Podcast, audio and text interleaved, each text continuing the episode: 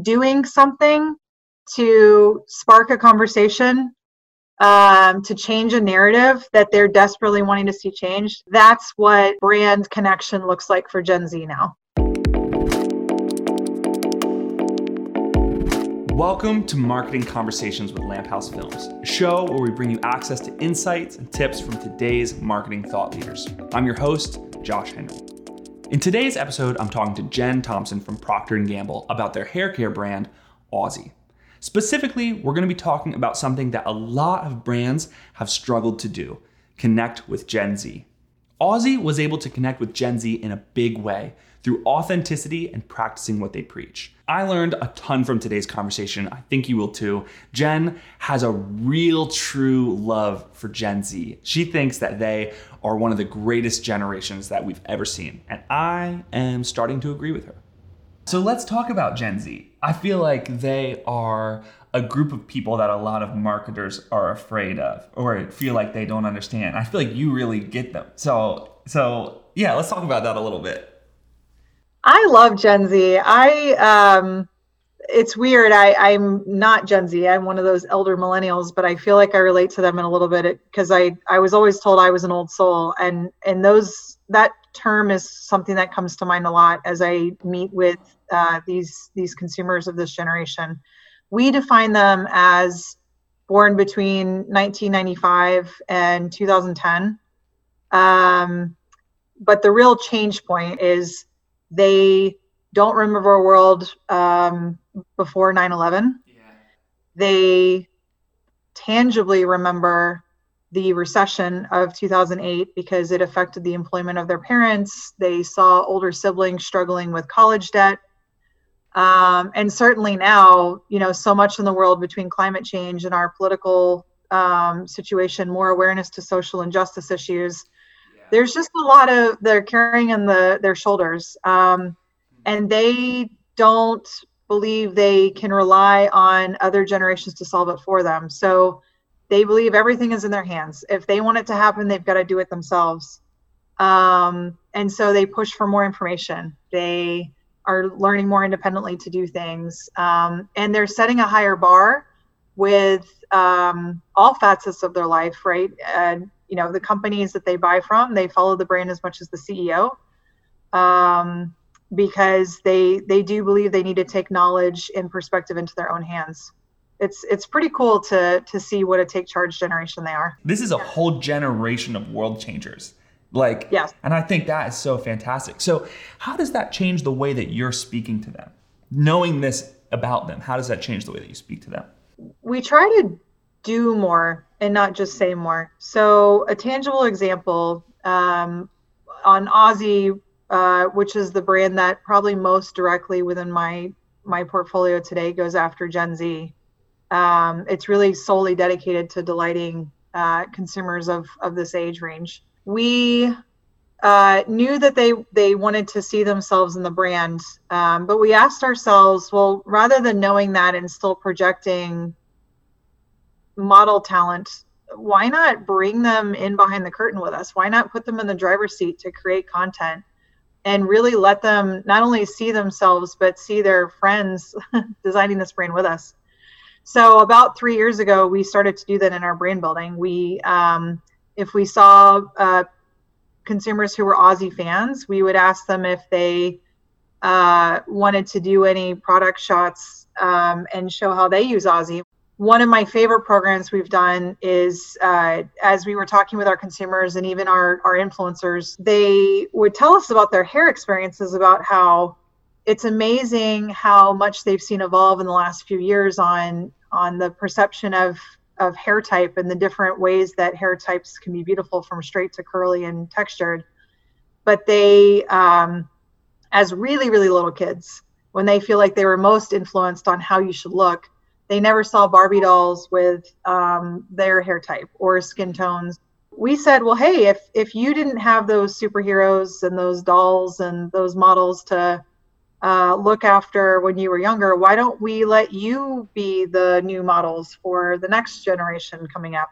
So we um, worked with an illustrator who uh, works to favorably depict women um, in spaces that tend to be kind of male dominated and we had five uh, influencers sit with her and they crafted their own superhero images. And then we made comic books of those influencers and decals and social gifts and this is the soon curl we power saw- campaign that you're talking about? This is girl power yeah, so beautiful beautiful stuff. It's really wonderful yeah we we called these girls our sheroes um, and we used the hashtag line of curl power because um, there is a sense of empowerment when you feel like you can be yourself. Doing something to spark a conversation um, to change a narrative that they're desperately wanting to see changed that's what brand connection looks like for gen z now. I think gen z is uh, kind of reverse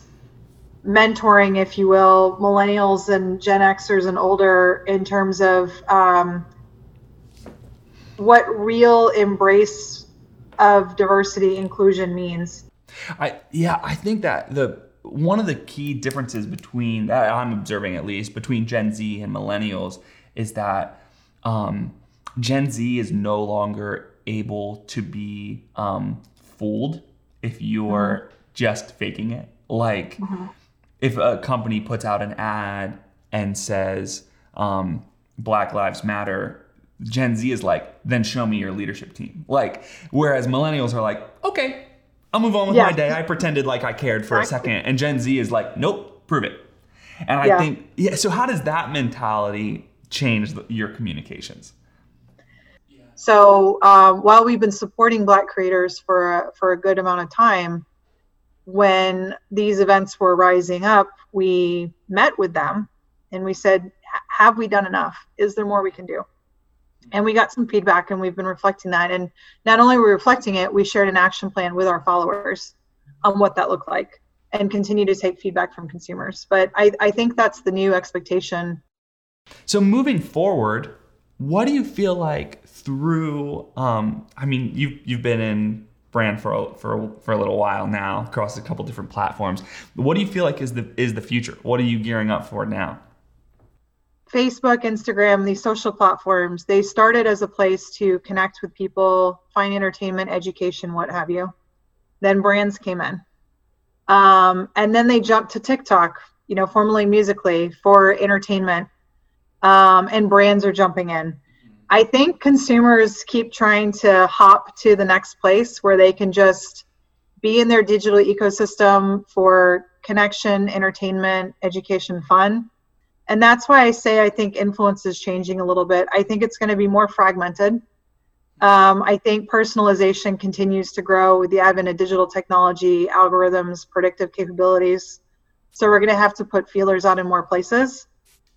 And then I think we have to drive more grassroots conversations. Some of our influencers only have 15,000 followers or 50,000 followers, but we've been partners with them for two or three years and their followers are used to the relationship and so rather than just knowing we have a partnership okay that's great when that influencer shares with the followers a new product from Aussie because they know we've been in partnership for three years they trust that it must be good and they want to go out and try it so i think the how do you combat fragmentation which then makes it harder to drive that connection. How do you combat that with the maintenance of a strong emotional connection on a on a brand to person level?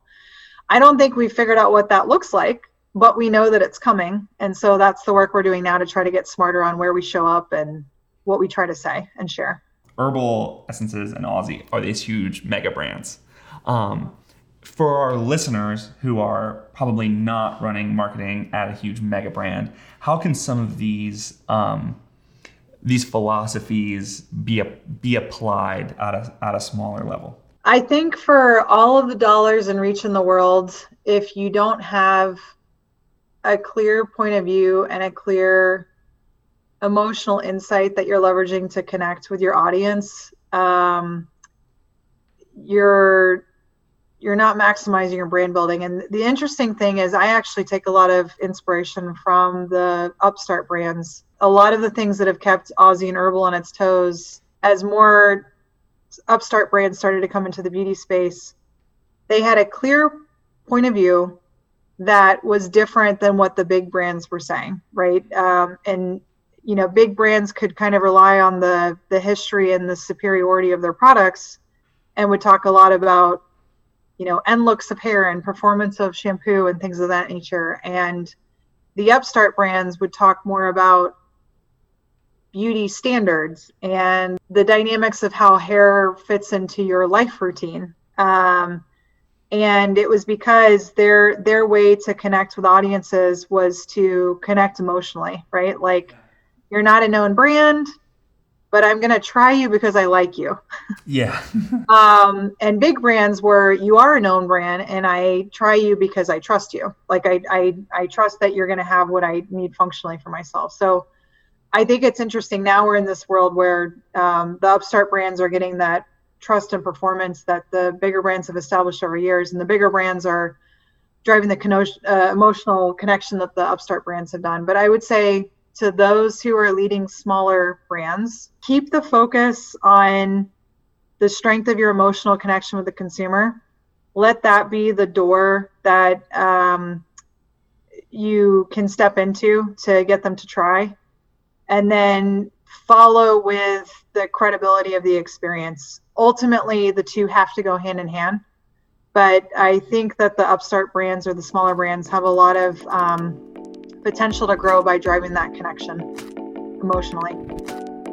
Thanks for watching another episode of Marketing Conversations with Lamp House Films. Lamp House is a production company that focuses on film centered marketing campaigns. If you want to chat with us about your next campaign, we'd love to hear from you. I'm Josh at lamphousefilms.com. If you're enjoying the show, don't forget to subscribe. And if you're really enjoying it, make sure to check out the link to our newsletter in the description. That's where you're going to find bonus content and extended interviews.